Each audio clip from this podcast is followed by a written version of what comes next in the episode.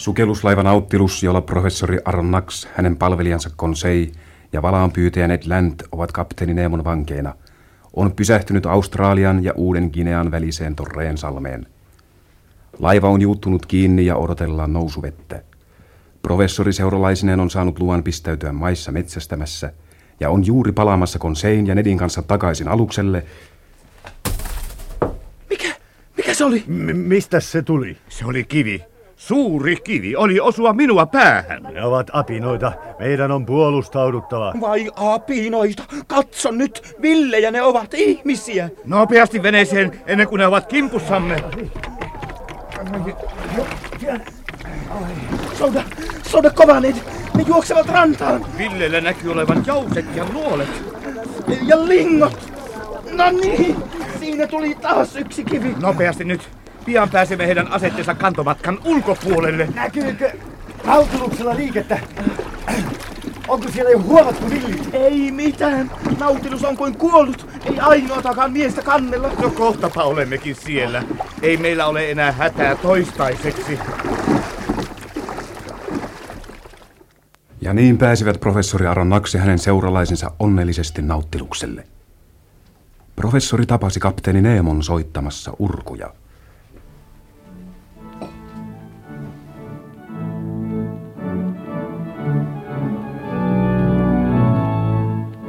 Kapteeni! Kapteeni! Kapteeni Neemo! Tekö, professori? No, oliko onnea metsästysretkellänne? Kyllä, kapteeni. Mutta toimme kovaksi onneksi mukanamme joukon kaksi jalkaisia, joiden olemassaolo nyt huolestuttaa minua. Mitä? Minkälaisia kaksijalkaisia tarkoitatte? Villejä. Villejä? Ihmetyttääkö teitä todella, professori, että tapaatte villejä astuessanne maihin näillä kohdin maapalloa? Ja toiseksi, ovatko nämä, joita te nyt sanotte villeiksi, pahempia kuin muutkaan ihmiset? Mutta kapteeni, minä vain... Minä puolestani, professori, olen tavannut villejä kaikkialla. Mutta jollette halua vastaan ottaa näitä villejä laivaanne, niin olisi kai syytä ryhtyä joihinkin toimenpiteisiin. Rauhoittukaa, professori. Se seikka ei ole edes miettimisen arvoinen. M- mutta näitä villejä on paljon. No, kuinka suureksi arvioitte heidän lukumääränsä? He- heitä on ainakin sata. Professori Aronnax, kuulkaahan nyt. Vaikka kaikki Uuden Ginean villit kokoontuisivat tänne rannalle, ei nauttiluksen tarvitse pelätä heidän hyökkäystään. Tähän sai professori tyytyä. Hän nousi yläkannelle. Oli jo pimeää, sillä täällä lähellä päivän tasaa ja aurinko laskee nopeasti ilman edelläkäypää hämärää. Hän ihaili tropiikin yön ihanuutta, mutta pelko, jota kapteenin rauhallisuuskaan ei täysin ollut kyennyt poistamaan, kiusasi häntä. Kuu nousi. Rannalla ei näkynyt mitään liikettä tiheässä veteen asti ulottuvassa pensaikossa. Mutta kuka saattoi taata, etteikö siellä valmisteltaisi hyökkäystä alukseen, jonka avoimista luukuista olisi ollut helppo tunkeutua sisälle? Mutta mitään ei tapahtunut, ja niin koitti jälleen uusi päivä. Ne ovat tuolla vielä. Ketkä? Villit, villit! Niitä näkyy rannalla. Ettekö näe? Niitä on nyt enemmän kuin eilen. Huomaatteko? Tuolla vasemmalla ja sitten tuolla syvemmällä pensaiden takana. Niinpä todella näkyy olevan. Heitä on nyt monta sataa. Taitaa olla viisi, kuusi sataa. Mikä sinulla siinä on, Konsei? Ai tämä. Tämän on simpukan kuori. Katsokaa, professori, se on suuri harvinaisuus. Sen kierteet kulkevat päinvastoin kuin tavallisesti. Todellakin. Vasemmalta oikealle. Mikä, mikä se oli? Se oli kivi. Mm, Kirootut alkuasukkaat rikkovat minun simpukkani, mutta odottakaapas! Ei, ei, ei, ei mitään ampumista, Konsei. Mutta ettekö nähnyt, professori, että he sen riidan aloittivat, enkä minä? Ei simpuka sentään maksa ihmishenkeä. Hyvä, ettei osunut. Katsokaa nyt. Nyt, nyt ne lähtevät äh, soutamaan tänne päin. Se siitä tuli, kun ammuit. Ne ampuvat meitä! Kiviä tulee niin, että ilma on sakeana! Nuolia, Minä menen heti kapteenin puheille.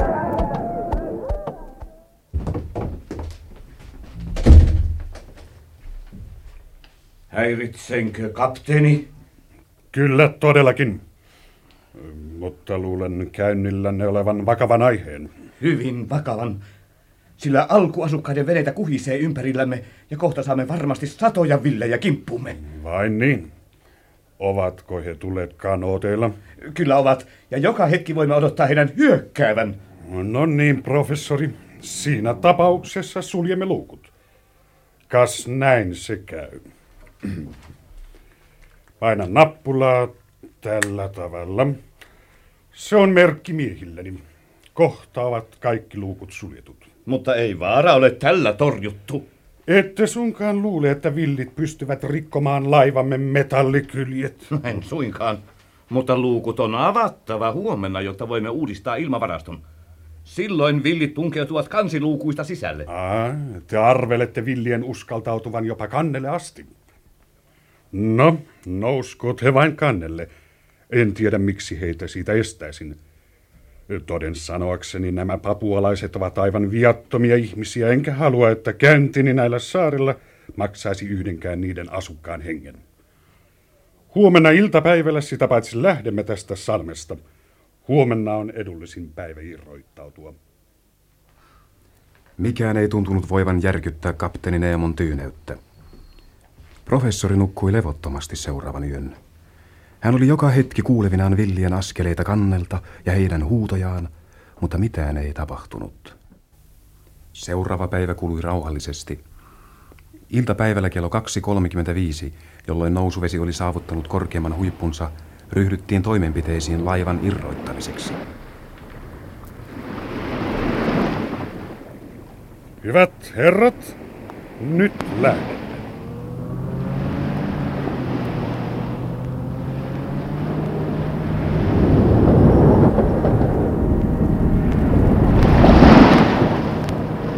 Tämäpä mainiota. Olen käskenyt avata luukut. Entä villit? Katsokaa. Ne tulevat kohti laivaa. Ne kiipeävät ylös. Ettekö aio tehdä mitään, kapteeni? Ettekö aio puolustautua? Olkaa huoleti, professori. Ne tulevat kannelle. Yksi nousee juuri. Mies tipahti veteen. Mutta, mutta tuosta tulee toinen. Ja veteen putosi hänkin. Kuinka se on mahdollista? Katsokaa, taas nousee päitä reunan yli. Katsokaa. Ja hekin putosivat veteen, eikä kukaan kuitenkaan koskenut heihin. Tämä on noituutta, kapteeni. Ei noituutta, vaan tiedettä. Ettekö ymmärrä, professori? Laivamme kaide on varattu sähköllä. Ei liian voimakkaasti, sillä en tahdo kenenkään kuolevan. Mutta kuitenkin riittävästi pitämään villit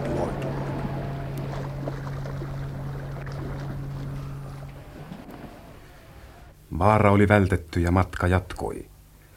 Se suuntautui kohti Intian valtamerta. Eräänä päivänä näkivät professori ja konsei kapteeni Neemon tuijottavan merelle. Mitä hän oikein tuijottaa? Minä en näe kerta kaikkiaan muuta kuin merta joka puolella. Avaa rannatonta merta. Jotakin erikoista sen täytyy olla, sillä en ole koskaan nähnyt kapteenia noin vakavan näköisenä. Katso. Nyt hän ottaa kaukoputken. Mitä ihmettä hän sillä näkee? Ei saarta, ei laiva, ei rannikkoa. Eivät ainakaan minun silmäni erota. Annahan minulle kiikari, konsei. Kiitos. Katsotaanpa nyt. Katsotaanpa. Hetkinen vielä. Kiikari alas! Mi- mitä? Kiikari alas ja heti! A- anteeksi, minä olisin vain... Ei mitään turhia puheita, professori. Pyydän teitä muistamaan, mihin ehtoon te olette suostunut. Mitä te tarkoitatte, kapteeni?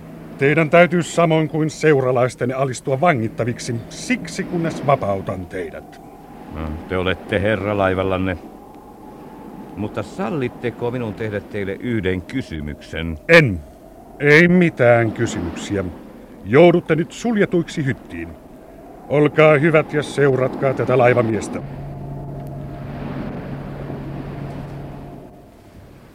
Professori Seuralaisinen teljettiin erääseen vieraaseen hyttiin.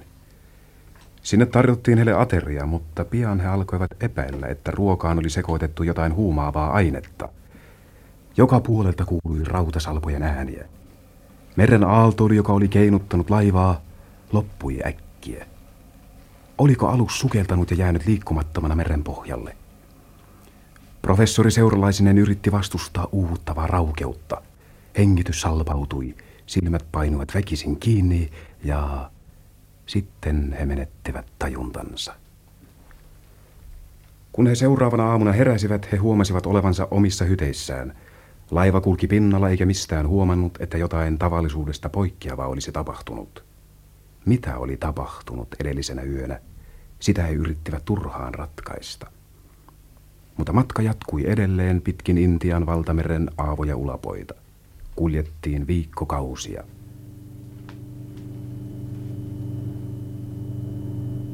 Katsokaapa, professori. Tuolla on maata. Niinpä näkyy. Missähän me oikein mahdamme olla? Sen pitäisi olla Seilon, niin kapteeni sanoi. Ahaa, olemme sitten lähellä Intiaa. Minä olen joskus kuullut, että Seilonilta saadaan paljon helmiä. Minä olen usein miettinyt, että mikä tuollainen helmi oikeastaan on. Niin.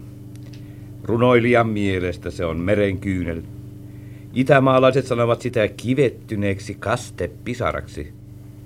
Naisille se on jalokivi, joka näyttää somalta sormessa, kaulalla tai korvassa. Kemisti sen sijaan sanoo, että helmi on fosfori tai piihappoisen kalkin yhdiste, joka sisältää vähän liivakkoakin. Mikä se professorin omasta mielestä on? Luonnontieteilijä näkee helmessä vain sairaaloista eritettä siitä eläimestä, joka joissakin kaksikuorisissa simpukoissa synnyttää niin sanottua helmiäisainetta. Eikö helmiä sitten saadakaan kaikista simpukoista? Ei kaikista, mutta varsin monesta simpukkalajista kylläkin. Runsaimman saaliin antaa kuitenkin Persianlahdessa tavattava jalohelmisimpukka. Helmi on tarkemmin sanottuna jonkin kovan pikkuesineen, hiekkajyvän tai muun sellaisen, ympärille kasvanut pyöreä helmiäisaineen kerrostuma. Se on joko kiinni simpukan kuoressa tai irtonaisena jossakin simpukan ruumiin syvennyksessä. Ja hinta riippuu sitten siitä, kuinka suuri helmi on. Ei ainoastaan koko, vaan myös väri, muoto ja kiilto vaikuttavat hintaan. Onko helmien pyynti vaarallista? Ei muuten, paitsi jos on haikaloja. Onkos täällä? Ikävä kyllä on. Mutta siitä huolimatta on tarkoituksenamme vähän kurkistaa helmiäissimpukoita maailmaan. Kapteeni Neemo puhui asiasta eilen. Ja simpukkaretkestä tuli tosi. Kun sukelluspuvut oli puettu ylle, kapteeni Neemo laskeutui professorin ja tämän seuralaisten kerran meren pohjaan. He kulkivat niljaisia polkuja kallioiden yli, vesikasvimetsikköjen lomitse ja saapuivat lieriömäiseen rotkoon.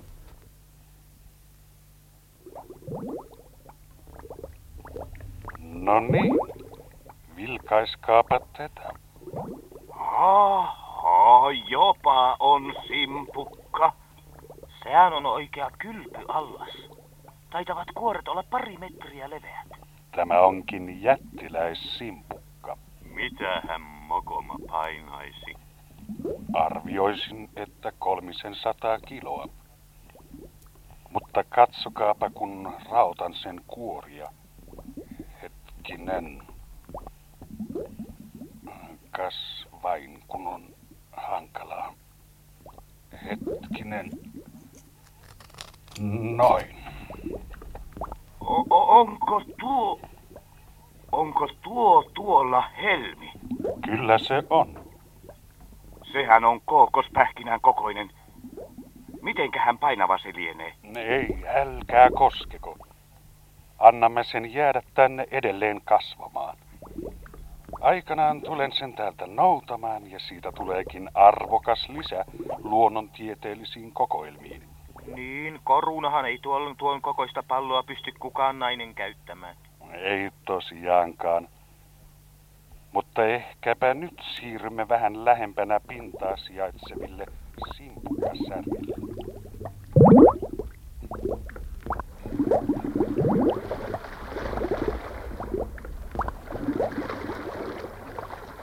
olemme aika lähellä pintaa. On niin valoisaa. Hei, katsokaa. Mikä tuo on? Sehän on sukeltaja. Alaston mies, joka kerää simpukoita. Ja tuo musta varjo tuolla yläviistossa. Se on kai hänen veneensä. Niin on. Nyt mies nousee ylös ilmaa haukkaamaan ja tyhjentää saman tien reppunsa, joka on täynnä simpukoita. Kuinka hän muuten pystyy pysymään veden alla? Katsokaan kohta. Hänellä on suuri kivi jalkojensa välissä. Se auttaa häntä sukeltamisessa. Nyt hän sukeltaa taas. Katsokaa! Hai! Se tappaa tuon miehen. Mies väisti, mutta viime hetkessä. Nyt, nyt se tulee taas. Ja siihen loppuivat tuon hain yritykset.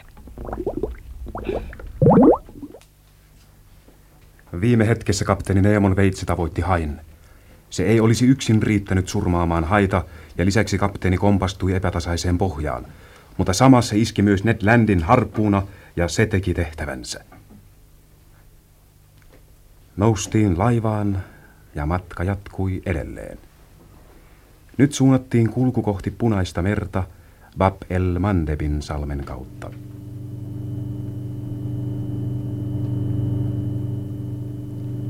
Kapteeni Nemo, sanokaapa, miksi tätä merta sanotaan punaiseksi mereksi? Minusta vesi on aivan tavallisen näköistä. Kyllä vain, mutta odottakaapa, kun tulemme pohjoisemmaksi, niin näette eräissä lahdelmissa veden aivan verenvärisenä. Se väri johtuu ilmeisesti mikroskooppisen pienistä levistä. Aivan niin. Näitä pikkuleviä mahtuu yhteen neljä millimetriin jopa 40 000 kappaletta. Te ette nyt ensi kertaa kynnä tätä punaista merta, kapteeni, vai kuinka? En todellakaan. Voitteko sitten näyttää meille paikan, missä israelilaiset pelastuivat egyptiläisen sotajoukon hyökkäykseltä? Valitettavasti en, sillä se paikka, mistä Mooses aikoinaan vaelsi ylitse, on nyt niin kuivunut, että siinä voi tuskin kameli tällä hetkellä kavioitaan kostuttaa. Missä se paikka on? Hiukan Suetsin yläpuolella, Punaisen meren haarakkeessa, joka muinoin ulottui Välimeren ja Punaisen meren välisellä kannaksella oleviin suolajärviin. Sitä kautta israelilaisten on täytynyt kulkea luvattuun maahan. Suetsista puheen ollen, mitä te, kapteeni, arvelette siitä kanavasta, jota siellä parhaillaan rakennetaan? Siitä tulee olemaan suunnatonta hyötyä ihmiskunnalle. Suetsin kanavan rakentaminen Välimeren ja Punaisen meren välillä lyhentää matkaa Euroopasta Intiaan ja sen takaiseen Aasiaan yhdeksällä tuhannella kilometrillä. 9000 kilometriä on valtava matka, professori. Kun kanava on valmis, ei enää tarvitse kiertää Afrikan ympäri. Käsitätte, minkälaisia säästöjä se merkitsee. Mutta me emme vielä voi purjehtia kanavan kautta. Niin, eihän se ole vielä valmis. Ja sitä paitsi, minun nauttilukseni on viisaanta pysytellä poissa liian vilkkaalta kulkuväyliltä. Minne teidän tarkoituksenne on sitten suunnata kulkunne? Minun käsittääkseni kuljemme nyt... Kuljemme nyt kohden Punaisen meren pohjoispäätä. Sinne on vielä melkoinen matka, sillä tämä Punainen meri on yli kaksi ja puoli tuhatta kilometriä pitkä. Mutta tarkoituksemme on päästä Välimerelle. Välimerelle? M- mutta kanavahan ei ole vielä valmis. Ei olekaan, mutta Nauttiluksella on omat kulkuväylänsä. Sukellamme tunnelissa Punaisen meren ja Välimeren välisen kannaksen alitse. Tässä kuvauksessa kirjailijamme Jules Verne on tosiaan päästänyt mielikuvituksensa tavallista villimpään lentoon, sillä mitään tällaista tunnelia ei ole voitu todeta olleen mainitussa paikassa. Mutta suotakoon seikkailijoillemme tämä jännittävä ja erikoinen kokemus. Päästäkäämme heidät tätä tietä Välimeren puolelle.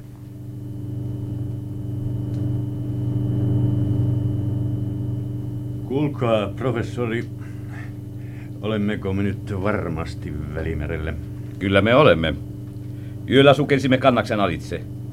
Se rannikko, joka aamuvarhaisella näkyi vasemmalla, oli Egyptiä. Entä nyt? Mihin päin me nyt kuljemme? Minun käsittääkseni alamme kohta olla Kreikan kuuluisessa arkipelagissa saaristomeressä. Olemme siis Euroopassa, professori. Niin olemme. Kuulkaa, professori. Asiani on hyvin yksinkertainen. Olemme Euroopassa. Ennen kuin kapteeni Nemo saa päähänsä lennättää meidät Napamerille tai takaisin Etelämeren saarille, ehdotan, että poikkisimme tiehemme tästä hänen purkistaan. Niin. Ned, ystäväiseni, vastatkaapa minulle kuitenkin ensin ihan suoraan. Onko teillä todella ollut ikävää tässä laivassa? Kadutteko sitä, että kohtalon oikusta olette joutunut kapteeni Neemon valtaan? Mitäs minä nyt sanoisin? Mm, totta puhuen en ollenkaan sure, että olen joutunut tälle retkelle, mutta täytyyhän tämän kerrankin loppua. Se loppuukin aikanaan. Aikanaan? Missä ja milloin se sitten loppuu? Missä, sitä en tiedä. Enkä edes milloin. Tai oikeammin, se loppuu, kun meillä ei ole enää mitään opittavaa meren salaisuuksista. Mutta mitä ihmettä te sitten oikein toivotte? Että pakenemistilaisuuksia, joita voimme ja joita meidän tulee käyttää hyväksemme, ilmaantuu yhtä hyvin kuuden kuukauden kuluttua kuin nytkin. Ai niin. Ai niin, ja, ja missä te, herran luonnon tutkija, luulette meidän olevan kuuden kuukauden kuluttua? Ehkäpä täällä. Ehkä Kiinan vesillä. Mistä tiedätte, vaikka joutuisimme Amerikan tai Englannin rannikolle, tai Ranskan? Hmm. Siellä voi pakoa yrittää yhtä hyvällä menestyksellä kuin täällä. Te puhutte aina tulevaisuudesta. Minä olen sitä mieltä, että meidän on heti käytettävä tilaisuutta hyväksemme. Haluaisin vain huomauttaa vielä yhdestä seikasta, hyvä Ned. On välttämätöntä, että ensimmäinen yrityksemme onnistuu, sillä jos epäonnistumme, meille ei sen jälkeen tule toista mahdollisuutta. Siitä pitää kapteeni Nemo huolen. Tiedän sen. Mutta tilanne on aivan sama kuuden kuukaudenkin kuluttua. Sanokaapa, Ned, miten te olette paon suunnitellut? Mm. Jos, jos kuljemme lähellä rantaa, olemme veden pinnalla, voi aina yrittää pakoa uiden. Jos taas kuljemme veden alla, pitäisi meidän irroittaa pikku vene ja nousta salaa pintaan, niin ettei edes perämies huomaisi sitä ja Hyvää päivää, hyvät herrat. Miten matka miellyttää? Kiitos kysymästä, kapteeni. No, olemmeko nyt Kreikan arkipelagissa vai kuinka? Kyllä vain. Mutta täällä meidän on varovaisinta pysytellä pinnan alla. Vahinko, ette te voi nähdä näitä saaristosokkiloita, sillä ne ovat todellakin näkemisen arvoiset. Kapteeni Neemo ei onneksi ollut kuullut professori Aronnaxin ja Ned Landin keskustelua. Mutta Conseil oli nähnyt päivän kuluessa jotain mielenkiintoista, mistä hän sitten antoi selostuksen professorille.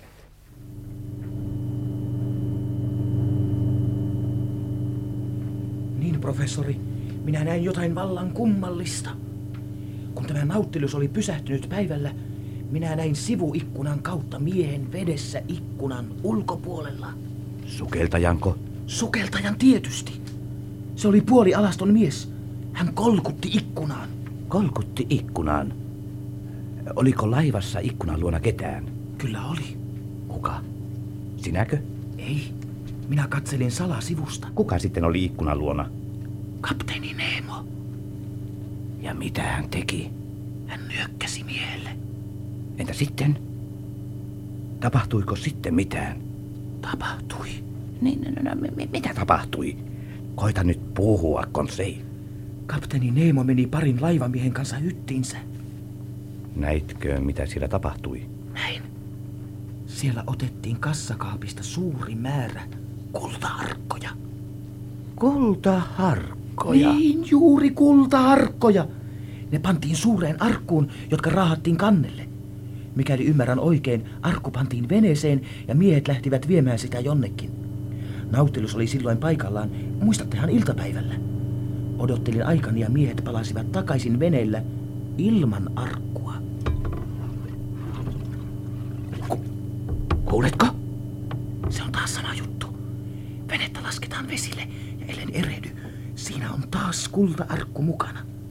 Olisi mielenkiintoista tietää, mistä nuo kullat on otettu ja kenelle ne annetaan.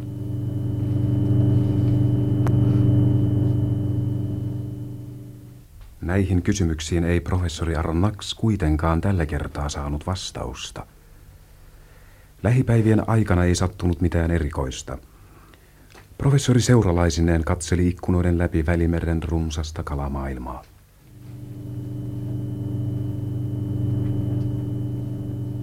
Katsokaapa, professori, mitä kaloja nuo ovat. Ne ovat pitkiä ja kapeita. Haikalat minä jo alan tuntea, mutta mitä nämä ovat? Ne ovat sampia. Ei niitä suinkaan ole yksinomaan täällä Välimeressä. On niitä monissa muissakin merissä. Niiden elämäntapoihin kuuluu muuten nouseminen keväisin suuriin jokiin, Volgaan, Tonavaan, Pohon, Luariin ja niin edelleen. Sampeahan pidetään ja on pidetty jo ammoisista ajoista lähtien suurena herkkuna, samoin kaviaaria. Kaviaria? Niin, kaviaari on sammen mätiä. Hyvät herrat, kohta saavumme Gibraltariin ja jätämme hyvästit Välimerelle. Pääsemme Atlantin vapaille aavoille ulavoille. Niin, Atlantti on maailman tärkein meri. Meri, johon maailman suurimmat virrat purkavat vetensä. Amazon, La Plata, Orinoco, Mississippi, Kongo, Niger, Elbe, Rein ja monet monet muut. Tästä merestä minä pidän. Vaikka sen äärimmäisinä rajapyykkeinä ovat sellaiset merimiesten pelkäämät niemen nokat kuin Cap Horn ja Hyvän toivon niemi. Nauttiluksilla ei niissä ole mitään pelättävää, muistakaa se, professori. Nauttikaa matkasta, hyvät herrat.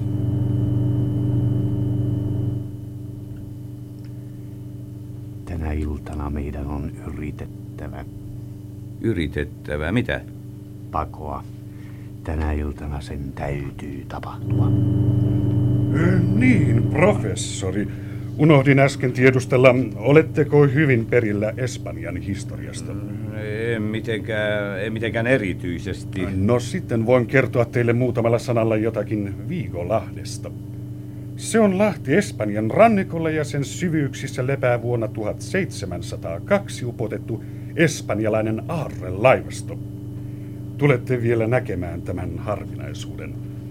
Vain minä voin sen teille näyttää, professori. Ja niin myös tapahtui. Nauttilus purjehti Gibraltarin läpi ja suuntasi kulkunsa sen jälkeen pohjoiseen Espanjan rannikon suunnassa. Mitään pakenemismahdollisuuksia ei ollut ilmaantunut. Katsokaapa nyt ikkunasta, professori. Kammottavaa. Tämä on Viikolahti. Tässä tapahtui tuo meritaistelu englantilaisten ja espanjalaisten välillä. Ja täällä lepää koko mahtava aarrelaivasto meren pohjassa. Mutta keitä siellä liikkuu laivojen keskellä? Ai nuo miehet. He ovat vain minun laivaväkeäni sukelluspuvuissaan. He tekevät työtä siellä. Hehän kantavat jotakin. Mitä he tekevät? Olette kovin utelias, professori. Lukemattomia mustuneita laivahylkyjen jäännöksiä. Niin kauas kuin vain voi nähdä. Siellä ne ovat levänneet vuosikymmenet meren sylissä. Miehenne näyttävät vyöryttävän laivahylkyjen sisältä puoliksi lahonneita tynnyreitä ja arkkuja. Niin tekevät, kuten näette. Siellä on suunnattomat aarteet. Eikä vain täällä, vaan lukemattomissa muissa paikoissa merten syvyyksissä. Tuhansissa haaksirikkopaikoissa, mitkä kaikki on merkitty merikarttoihin. Ymmärrättekö nyt, että minä omistan miljardeja? Kyllä, sen käsitän. Mutta samalla surkuttelen kovasti niitä tuhansia puutetta kärsiviä ihmisiä, joiden hyväksi käytettyinä nämä aarteet tuottaisivat niin paljon hyötyä. Vai niin? Mitä te oikein luulette, professori? Arveletteko herraseni, että nämä aarteet siksi pysyvät hukassa, että minä niitä kokoan? Luuletteko tosiaankin minun keräilevän niitä omaksi hyödykseni? Kuka teille on sanonut sellaista, että minä käyttäisin niitä... Arvelin, että te... Älkää arvelko mitään, jos ette tiedä.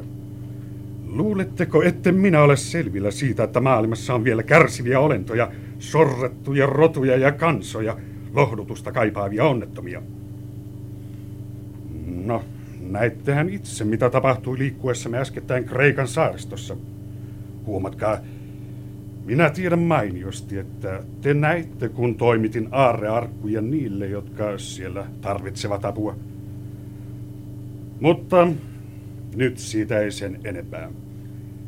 Jatkamme matkaa.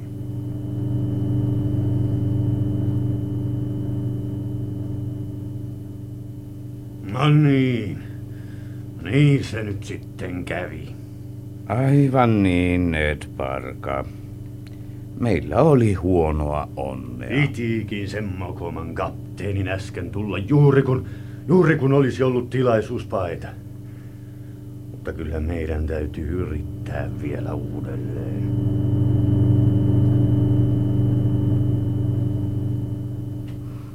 Jätämme nyt professori Aron Naksin ja hänen ystävänsä näihin mietteisiin. Ensi kerralla kuulemme retken seuraavista vaiheista.